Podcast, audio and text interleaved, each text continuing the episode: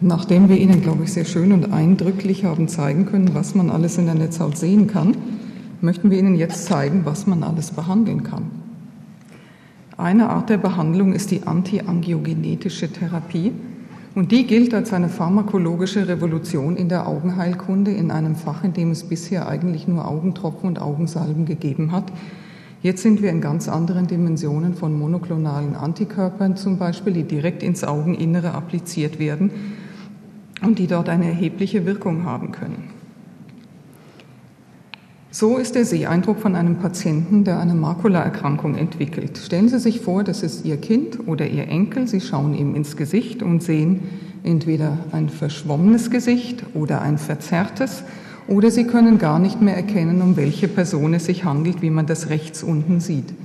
Das sind typische Erscheinungen, wie Patienten sie haben mit einer Veränderung im zentralen Millimeter ihrer Netzhaut. Ein ganz kleiner Bereich, eine riesige Wirkung. Was können das für Veränderungen sein? Die häufigste Veränderung ist die sogenannte exudative neovaskuläre Makuladegeneration. Wahrscheinlich haben nicht zu viele von Ihnen dieses Wort schon gehört. Viele Menschen auf dieser Welt und in diesem Land sind aber davon betroffen. Das ist einer meiner Patienten, 53 Jahre alt. Sein eines Auge ist bereits erblindet aufgrund dieser Erkrankung, die sich jetzt am zweiten Auge entwickelt. Er kommt mit diesen Symptomen. Er sagt, ich kann nicht mehr lesen. Es ist alles ganz verzerrt. Das war bevor wir die antiangiogenetische Therapie und auch noch bevor wir die sogenannte photodynamische Therapie hatten. Vier Wochen später sieht man so ein Bild. Der Patient sagt, ich kann überhaupt niemanden mehr erkennen. Ich weiß gar nicht mehr, was auf meinem Schreibtisch liegt. Was ist passiert? Die Gefäßneubildung, die zu der Erkrankung führt, hat zu Blutungen geführt und ist weiter gewachsen und hat die Netzhautmitte in einem viel größeren Bereich jetzt betroffen. Wenn man jetzt weiterhin nichts tut, entsteht das, was immer entsteht, nämlich eine Narbe, das Blut wird umorganisiert so eine Narbe in der Netzhautmitte hat kein sinnvolles Sehvermögen mehr zu bieten. Der Visus, die Sehkraft des Patienten war ungefähr zwei Prozent. So hat er nicht mal mehr alleine die Straße überqueren können. Das hat sich alles innerhalb von vier, fünf Monaten abgespielt und Sie können sich vorstellen, was für eine katastrophale Veränderung im Leben des Patienten das bedeutet. Das war jetzt ein Patient. Wir reden aber, wenn wir von der altersbezogenen oder age-related macular degeneration überhaupt reden, von Hunderttausenden von Patienten weltweit, weil es sich um die häufigste Ursache für Erblindung und einen schweren Sehverlust handelt, in allen Kontinenten. Und alle Studien zeigen dasselbe, ob die in den USA durchgeführt werden, in Europa oder in Australien. Es ist immer so, dass es eine Erkrankung ist, die um das 50. Lebensjahr beginnt und dann exponentiell mit zunehmendem Lebensalter zunimmt. Jetzt sagt man oft, naja, Disease of the Elderly, das sind halt alte Patienten und im Alter sieht man nicht mehr so gut. Aber wir wissen, dass sich die Bevölkerungsstruktur insgesamt genau in diese Richtung ändert, dass die Menschen, Gott sei Dank, sehr viel älter werden. Und dann macht es natürlich einen entscheidenden Unterschied, für die Gesellschaft und nicht nur für den Einzelnen, wie viele von diesen Menschen noch sehen können, wie viele noch lesen können, andere Menschen erkennen können und alleine über die Straße gehen können. Was berechnet worden ist in diesem Fall hier, ist, dass im Jahr 2020, in zwölf Jahren, das ist keine lange Zeit, etwa siebeneinhalb Millionen Menschen über 65 Jahren an einer so fortgeschrittenen aggressiven Makuladegeneration leiden werden. Zurück zum Ophthalmologischen. Was macht diese Makuladegeneration am Auge? Sie verändert exudativ und proliferativ heißt es. Es sind wuchern hier Gefäße aus der unter der Netzhaut und dem Sehpigment liegenden Gefäßschicht in die Netzhaut hinein. Diese Wucherungen kann man zeigen durch eine Angiografie. Hier sehen Sie das in der sonst normalen Netzhaut, diesen pathologischen Gefäßschwamm. Und was man zeigen kann im OCT, das hat der Herr Dr. Ahlers Ihnen sehr schön gezeigt, ist die Flüssigkeitsausschwitzung und Sie sehen, wie zerstört die Netzhaut in ihren innersten Schichten ist. Und es ist nicht erstaunlich, dass dort auch keine Funktion mehr vorhanden ist. Es gibt, wie bei jeder Erkrankung, auch bei dieser verschiedene Risikofaktoren und verschiedene auslösende Faktoren, die verdächtigt werden. Und wenn man sich diese Liste anschaut und nicht die äußerst sympathische Dame nur hier, die aber all das verkörpert, findet man eigentlich das, was im Laufe des Lebens jedes Art von, jede Art von Gewebe beansprucht. Hypoxie durch die Veränderung der Gefäßstrukturen, Trauma in der Bruchschen Membran, das ist die Schicht zwischen Sehpigment und Aderhaut. Dort kommt es im Laufe des Lebens immer mehr zu Ablagerungen. Jede Ablagerung ist ein Trauma dort. Oxidativer Stress gibt es in der Netzhaut unentwegt, weil es das am besten oxidativ versorgte Gebiet und am stärksten metabolisch oxidativ aktive Gebiet im Körper überhaupt ist. Und schließlich führen Ablagerungen und oxidativer Stress zu einer chronischen Entzündung. Auch das ist, ist etwas, was man in der neuesten Zeit ganz klar hat erkennen können. Das sind also alles Stimuli, die ohnehin während der gesamten Lebenszeit am Augenhintergrund tätig sind und die man nicht abstellen kann. Zusätzliche Risikofaktoren Alter, Rauchen, Familiengeschichte heißt genetische Belastung, Geschlecht, Frauen sind etwas häufiger betroffen und Variationen in der Genausstattung eines Menschen, zum Beispiel im Komplementfaktor H-Gen. Viele verschiedene Dinge, die man im Einzelnen nicht beeinflussen kann.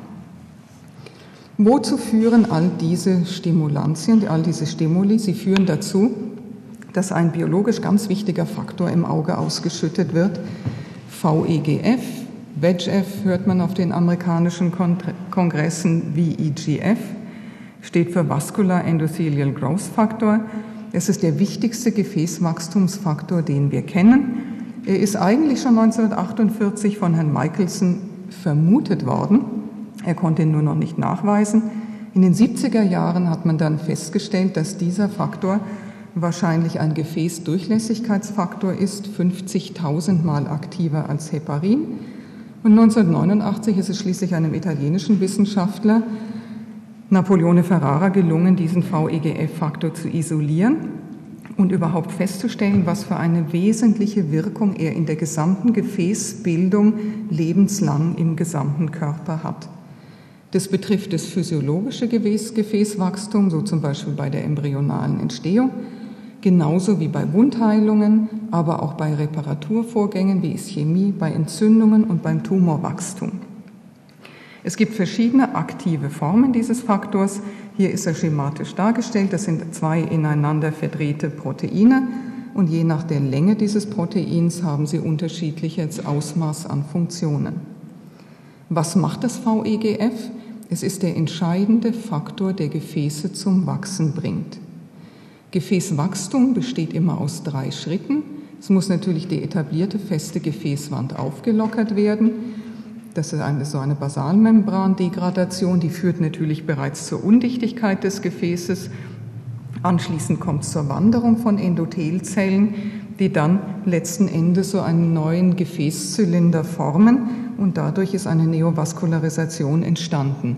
All diese verschiedenen ineinandergreifenden Schritte werden von diesem einen Faktor VEGF eingeleitet und und letztlich orchestriert. Wir haben gesagt, diese Erkrankungen, die wir hier anschauen mit den Gefäßwucherungen, haben nicht nur Gefäßwachstum zur Folge, sondern auch eine massive Ödembildung, massive Extravasation von Blutflüssigkeit. Das liegt daran, dass das VEGF auch normale Gefäße durchlässig macht, wie man es hier an einer Endothelzelle sieht, mit lauter offenen Poren durch die gesamte Endothelwand. Dass solche Gefäße natürlich keine dichten Blutleiter mehr sind, ist ganz offensichtlich. Und dass alle Gefäße in der Netzhaut sonst dicht sind, damit die Netzhaut dünn und transparent bleiben kann, ist auch ein anderer wichtiger Punkt. Was bewirkt jetzt dieser wahnsinnig intensive biologische Stimulus im Auge? Es führt zur Entwicklung einer sogenannten AMD, altersbezogenen Makuladegeneration im Schemabild kann man das schon ganz gut erkennen.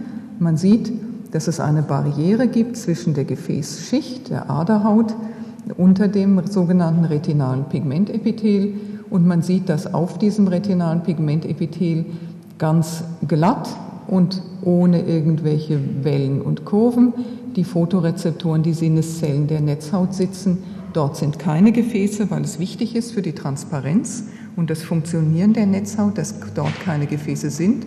Und wenn dort in den oberen Schichten Gefäße sind, dass sie dicht sind und keinesfalls exodieren oder wachsen. Wenn nun die Barriere zwischen dem Pigmentepithel und der Netzhaut aufgebrochen wird, zum Beispiel durch Ablagerungen, wie sie im Lauf des Lebens in jedem Auge entstehen, dann können Gefäße aus der sonst ruhigen Aderhaut nach oben in das Sehpigment und in die Netzhaut hineinwachsen. Je mehr Gefäße wachsen, umso mehr blutet es, umso mehr kommt es zur Vernarbung und schließlich hat man etwas, was von einer morphologischen, anatomischen Destruktion zu einem vollkommenen Funktionsverlust führt, weil hier natürlich keine Sinneszellen mehr überleben können. Das ist das, was man schematisch in den Lehrbüchern findet. Was ist das, was wir als Augenärzte heute sehen können von der Erkrankung? Wenn man diese neuen Imaging-Verfahren herannimmt, gibt es einem die Möglichkeit, nicht nur die geschwollene Netzhaut auf der Oberfläche anzuschauen, sondern in die einzelnen Schichten hineinzugehen und genau festzustellen, wo die Ursache der Erkrankung liegt und was die Konsequenzen sind. Die Konsequenz ist hier, dass die äußeren Schichten, wo die Sinneszellen liegen, aufgetrieben sind. Die Ursache ist, dass das Sehpigmentband hier aufgerissen ist und aus der darunterliegenden Aderhaut in die Netzhautgefäße eingewachsen sind, dort Flüssigkeit verloren haben und deswegen zu so einer kompakten Verdickung und krankhaften Veränderung der Netzhautmitte geführt haben. Dieses Stück ist gerade mal vier Millimeter lang und das, was wir hier als Veränderung haben, ist vielleicht einen halben bis zu einem Millimeter groß. Trotzdem führt so eine Veränderung dazu, dass 90 Prozent des Sehvermögens verloren ist. Man kann sich vorstellen, wie groß die therapeutische Verzweiflung zu Zeiten war, als man nicht richtig mit der Erkrankung umgehen konnte. Was hat man gemacht? Eher palliative Methoden. Man hat versucht, die Narbe, die hier entsteht, klein zu halten, indem man die Stelle gelasert, das heißt verödet hat. Sie sehen schon auf einen Blick, das hat einen ähnlichen Effekt wie der Krankheitsverlauf selber, aber manchmal ist die Narbe kleiner geblieben als der spontane Verlauf. Man hat dann chirurgisch das Ganze angegangen, indem man mit einer Pinzette hier in den Herd rangegangen ist unter der Netzhaut und diesen ganzen Gefäßschwamm herausgezogen hat. Natürlich hat man, weil es verbackenes Gewebe ist, damit auch das Sehpigment herausgezogen und die Fotorezeptoren. Und es war an dieser Stelle alles ausgelöst und eliminiert und keine Funktion mehr vorhanden. Die nächste noch akrobatischere Überlegung war dann, dass man gesagt hat, naja, ich ziehe das heraus und dann verdrehe ich die ganze Netzhaut. Wie hier zum Beispiel sehen Sie, geht der Gefäßbogen nicht unter dem Nest durch, sondern durch, weil jemand die Netzhaut rotiert hat. Netzhauttranslokation das war ein Schlagwort, das in den 90er Jahren aufgekommen ist, das darin besteht, dass die gesamte Netzhaut am Rand ausgeschnitten wurde, komplett abgelöst worden ist, herumgedreht worden ist, um ihre Fixation am Sehnerven. Und wie das aussieht, zeigt Ihnen der Herr Eckhardt hier. Sie schauen auf den Augenhintergrund. Die Netzhaut ist komplett herumgelegt worden, uh, komplett aus der Unterlage abgelöst worden. Dann kann man drunter natürlich die Wucherung herausnehmen mit einer Pinzette. Man sieht schon, wie, was für eine grobe Operation das ist. Anschließend wird die Netzhaut wie ein Tischtuch wieder zurückgeschlagen, geglättet. Das Auge wird mit Öl gefüllt. Es wird der Rand der Netzhaut angelasert mit einem dreifachen Laserriegel. Es wird anschließend die, vorher ist bereits die Linse, die Augenlinse herausgenommen worden. Es werden anschließend alle Augenmuskeln ebenfalls verdreht, weil der Patient ja sonst einen verdrehten Augenein, einen Seheindruck hat. Und kurze Zeit danach hat man meistens die Hornhaut noch austauschen müssen, weil die so eine lange Operation gar nicht ausgehalten hat. Wenn man so etwas macht, hat man einen Grund dafür und der Grund war der, dass man dem Patienten eben die Erblindung ersparen wollte. Was hat man anschließend getan, um etwas schonender sich dieser Gefäßwucherung zu nähern und diese, die Erkrankung selektiver und schonender zu behandeln? Es ist etwas aufgekommen, das photodynamische Therapie heißt, was eine sehr gute Idee war, weil man einen Farbstoff dem Patienten in die Vene gegeben hat. Das ist ein sogenannter lichtaktivierbarer Farbstoff, der, wenn man ihn mit einem entsprechenden Wellenlängenlicht, das man mit dem Laser erzeugt, bestrahlt, dazu führt, dass sich nicht Wärme entwickelt und nicht Gewebe koaguliert wird, sondern dass sich die Gefäße, die diesen Farbstoff enthalten, von innen verschließen. Wir wissen, dass wir diese Gefäßwucherung hier beseitigen und austrocknen wollen. Das kann man machen mit so einer Laserbehandlung sehr gut. Und das Ergebnis ist dann, dass die Erkrankung wesentlich erniedrigt ist in ihrer Aktivität und dass man im Vergleich zu dem Sehverlust, der sehr massiv und sehr kontinuierlich war, unbehandelt, mit so einer Werteporphintherapie wesentlich weniger Sehkraft verloren hat. Das war seinerzeit ein großer Durchbruch. Aber Sie werden selber sagen, wieder ist es nur palliativ, denn das Sehvermögen ist ja in keinem Fall besser geworden. Es ist nur nicht sehr viel schlechter geworden. Und das lag daran, dass man mit dieser Auslöschung hier, dem Gefäßverschluss, mit dem kalten Laser und der Photochemie auch die darunterliegenden versorgenden Aderhautschichten zugemacht hat. So selektiv kann ein Verfahren, das nur mechanisch ist, eben nicht sein. Ganz selektiv sind aber Behandlungsmethoden, die an den biologischen Wurzeln einer Erkrankung ansetzen. Und das ist das, was wir jetzt machen, indem wir uns das VEGF als den wichtigsten Biomarker vornehmen, der bei der Erkrankung offensichtlich eine führende Rolle spielt. Wir haben bei, in, uns, bei unseren Patienten, die solche Erkrankungen hatten, die mit Gefäßwucherungen einhergehen, zum Beispiel Diabetiker oder retinale Venenverschlüsse oder Patienten mit so einer feuchten Makuladegeneration, genau gemessen, wie viel VEGF sich im Auge befindet. Und man hat sehr schön zeigen können, dass sich im Vergleich zu normalen Patienten, die aber auch VEGF im Auge haben, weil es offensichtlich zum normalen Gefäßerhalt gehört, signifikant erhöhte Werte bei der Makuladegeneration finden und noch sehr viel höher bei anderen Erkrankungen, wo noch größere Gefäßgebiete am Auge erkrankt sind. Entsprechend liegt es nahe, dass man versucht, das VEGF, das krankhaft erhöht ist, im Auge zu senken. Das kann man tun mit sogenannten Anti-VEGF-Substanzen. Das sind Antikörper, die genau nur dieses, diesen Gefäßwachstumsfaktor binden und damit neutralisieren.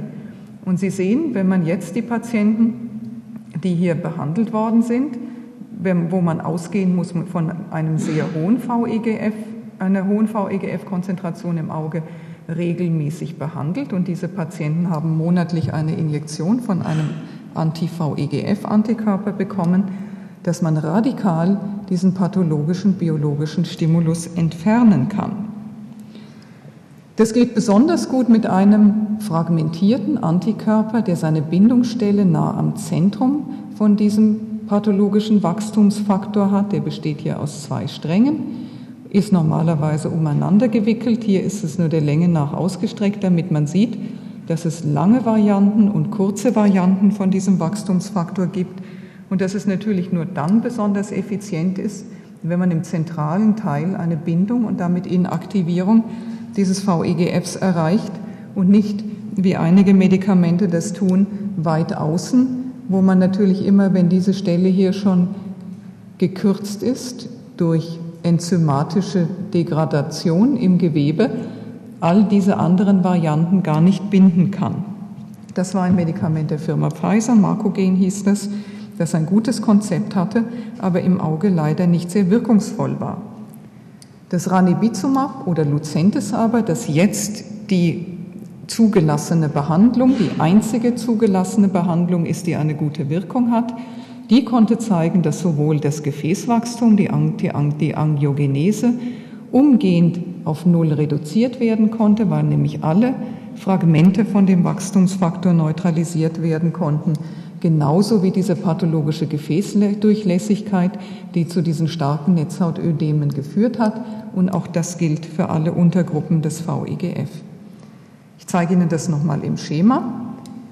Wir wissen, hier sitzt unter dem Sehpigment, in das es zahlreiche Einlagerungen im Laufe des Lebens gegeben hat, eine aktive Gefäßschicht, die Aderhaut. Das ist die dichteste Gefäßschicht im menschlichen Organismus überhaupt.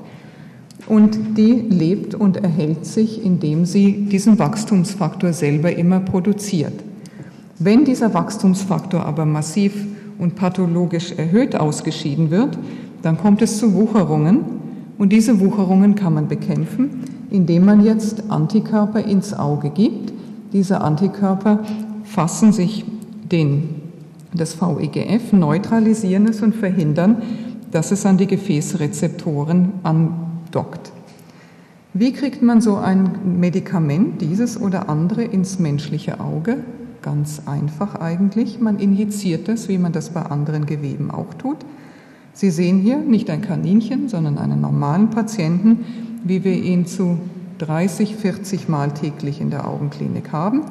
Sie sehen, der Patient hat noch nicht mal mit der Wimper gezuckt, geschweige denn das Auge verdreht, weil die Injektion komplett schmerzlos ist. Man kontrolliert danach, ob das Sehvermögen des Patienten noch vorhanden ist. Das ist eine Standardbehandlung, wie sie 6000 Mal im Jahr in unserer Klinik durchgeführt wird mit verschiedenen Medikamenten. Jetzt kennen Sie den Text schon, ich muss es nicht nochmal sagen, aber Sie sehen, wie ruhig das Patientenauge bleibt. Er hat natürlich Betäubungstropfen bekommen. Die gelben Tropfen sind Jod zur Desinfektion. Anschließend wird noch einmal desinfiziert. Das ist die ganze Behandlung. Und diese Behandlung ist innerhalb von ein paar Minuten geschehen. Sie ist schmerzlos aber sie hat einen erheblichen Effekt.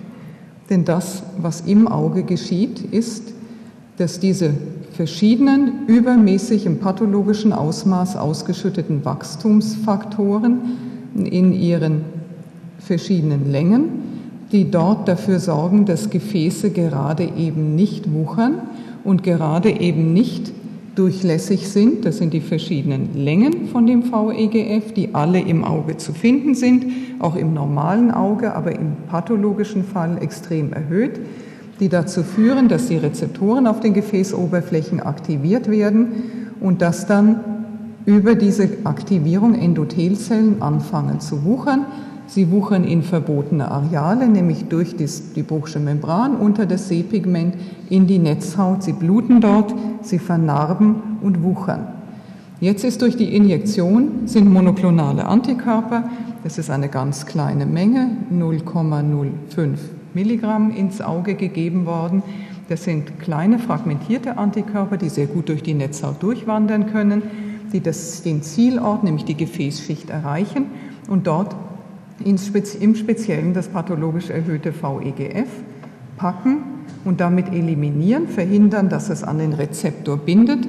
Dadurch kommt es nicht weiter zu Gefäßwucherungen und die Wucherungen, die bereits vorhanden sind, werden nicht mehr unterstützt, sondern werden atrophisch.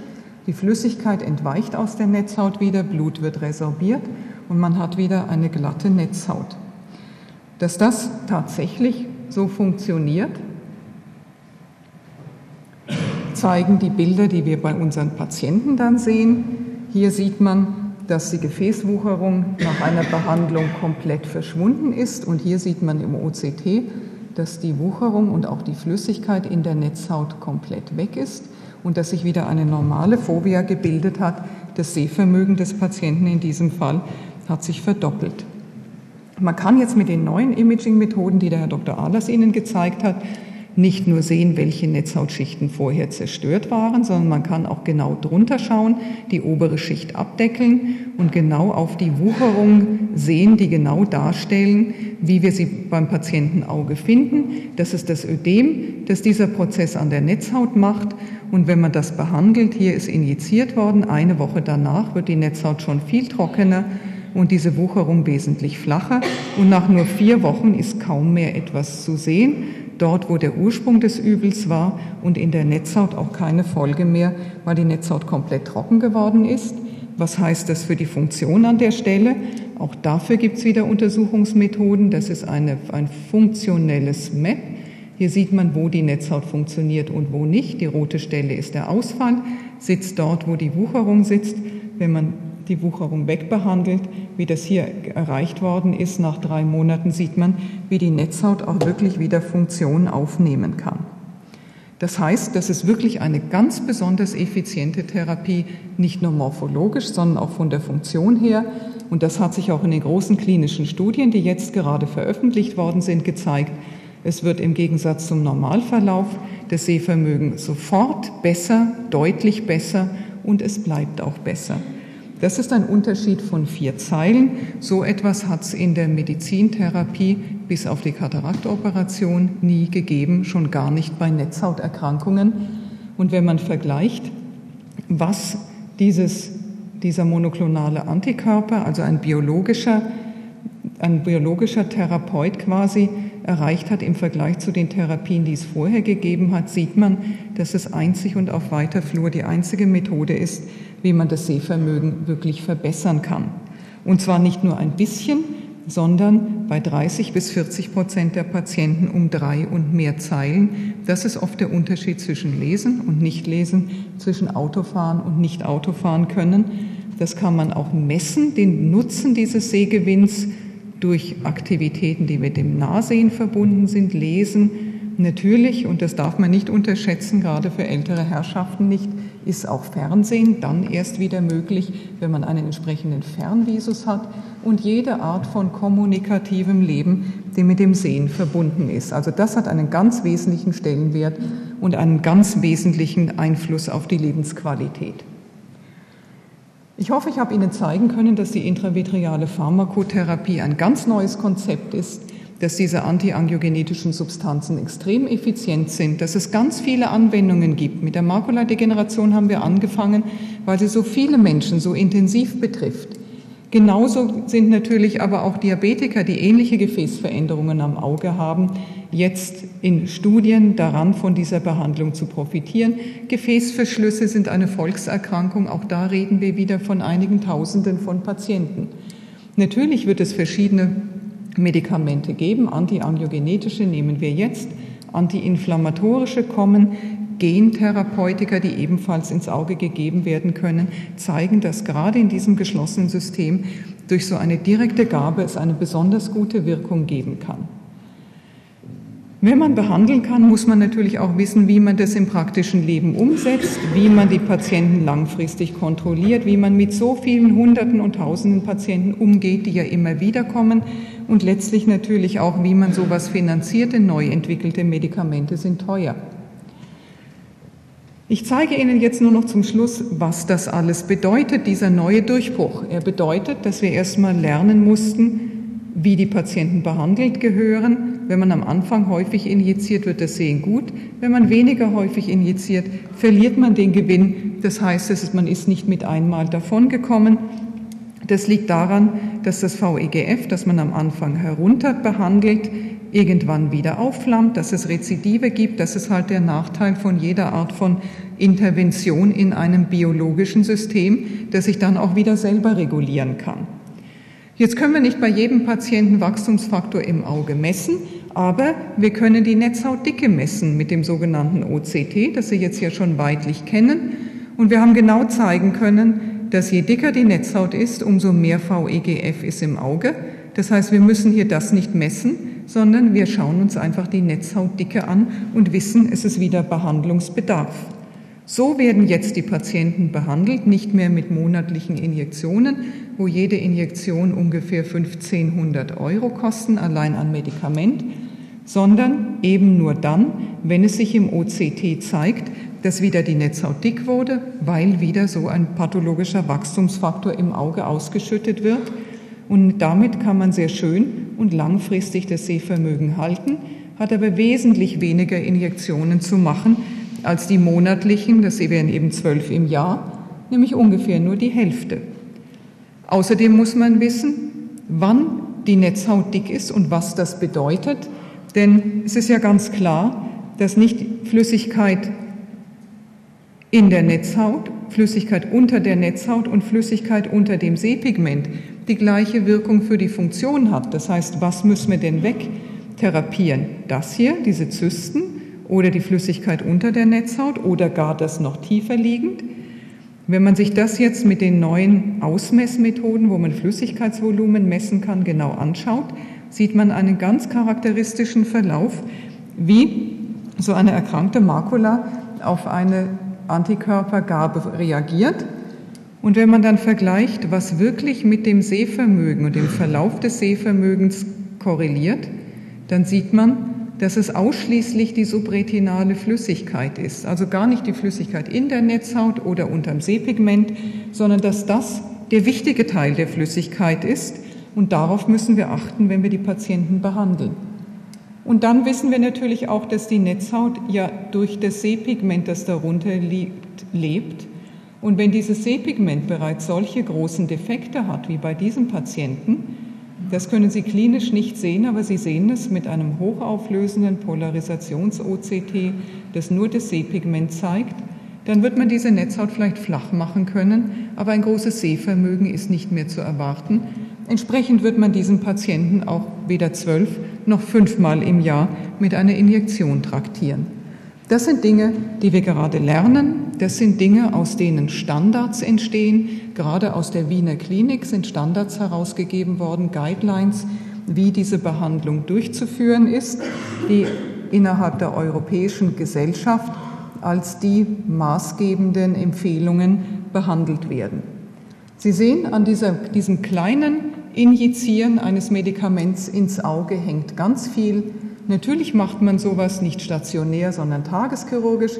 Natürlich sind die Bilder, die man digital aufnimmt, das, was man Telemedizin nennt, und die sind austauschbar zwischen verschiedenen Zentren. An unserer Augenklinik sammeln wir von 200 Universitätskliniken weltweit solche Bilder und werten sie aus. Außerdem entstehen aus so einer großen Erfahrung mit so vielen Patientendaten dann auch passende internationale Standards und wie man das alles in einen ökonomischen Guss bekommt, dass man so viel ausgibt wie nötig, aber so wenig wie möglich, ist ein weiteres, glaube ich, ganz ubiquitär relevantes Thema in der allgemeinen Medizin, nicht nur in der Augenheilkunde. Vielen Dank für Ihr Interesse.